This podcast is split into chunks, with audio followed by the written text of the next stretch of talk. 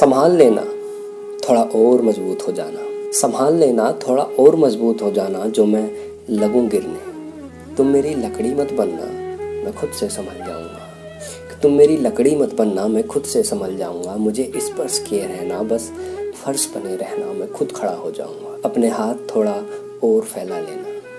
कि अपने हाथ थोड़ा और फैला लेना, अपना आँगन थोड़ा बड़ा कर लेना, अगर मैं लगूं टूट। अपने हाथ थोड़ा और फैला लेना, अपना आँगन थोड़ा बड़ा कर लेना, अगर मैं लगूं टूटने, बस मेरा कोई हिस्सा मत खोने देना, उन्हें दूषित मत होने देना। उन्हें तब तक संभालना जब मैं उनको ढूंढता हुआ आऊँगा, मेरी स्मृति संजोए रखना, तुम बस फर्श बने रहना। मैं फिर से जुड़ जाऊँगा। मेरे टुकड़े मेरे टुकड़े दूर तक लुढ़कने देना। कि मेरे टुकड़े दूर तक लुढ़कने देना, जितने ज़्यादा बिखरे, बिखरने देना, ओझल कर देना मेरी आँखों से, बाहर कर देना मेरी पहुँच से जो मैं खोजता रहूँ, उनको जोड़ता रहूँ ज़िंदगी भर। बहुत व्यस्त हो जाऊँगा। शायद बहुत कुछ भूल जाऊँगा। तुम मज़बूत बने रहना, तुम बस फर्श बने रहना। मैं फिर खड़ा हो जाऊँगा। मैं फिर खड़ा हो जाऊँगा। पर मैं जानता हूँ दृढ़ हो जाना भी कहाँ आसान है। पर मैं जानता हूँ दृढ़ हो जाना भी कहाँ आसान है। जड़ हो जाना भी कहाँ आसान है।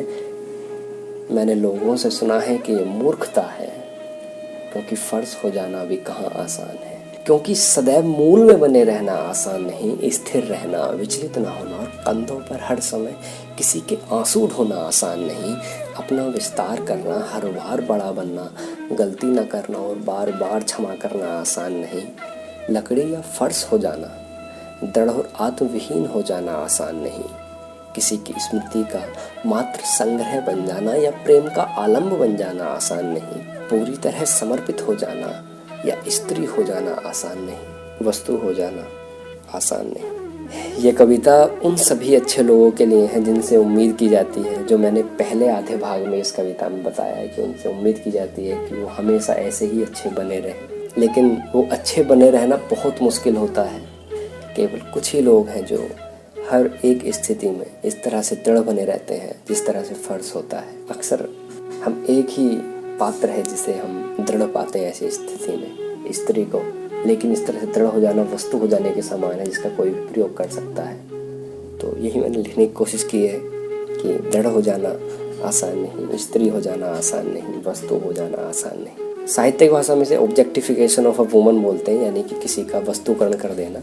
उसको एक ऐसे प्रयोग करना, जैसे कि उसका कोई इस्तेमाल कर रहे हैं। लेकिन दर्शन में एक शब्द आता है, स्त्रित्व पुरुषत्व। तो स्त्रित्व को स्त्री के साथ बाँध देना भी ठीक नहीं है। पुरुषत्व को पुरुष के साथ बाँध देना भी ठीक नहीं है। और स्त्रित्व जहाँ प्रेम और सौहार्द का गुण लेकर चलता है, वहीं पुरुषत्व विजय और अधिकार चेष्टा वाला गुण है। तो आज के समय जिस तरह से कन्फ्लिक्ट है, जिस तरह से हिंसा फैल रही है तो स्त्रित्व को धारण करने की आवश्यकता है, मातृत्व को धारण करने की आवश्यकता है। और इसे स्त्री के साथ ना जोड़ा जाए, ये हर किसी के लिए आवश्यक है।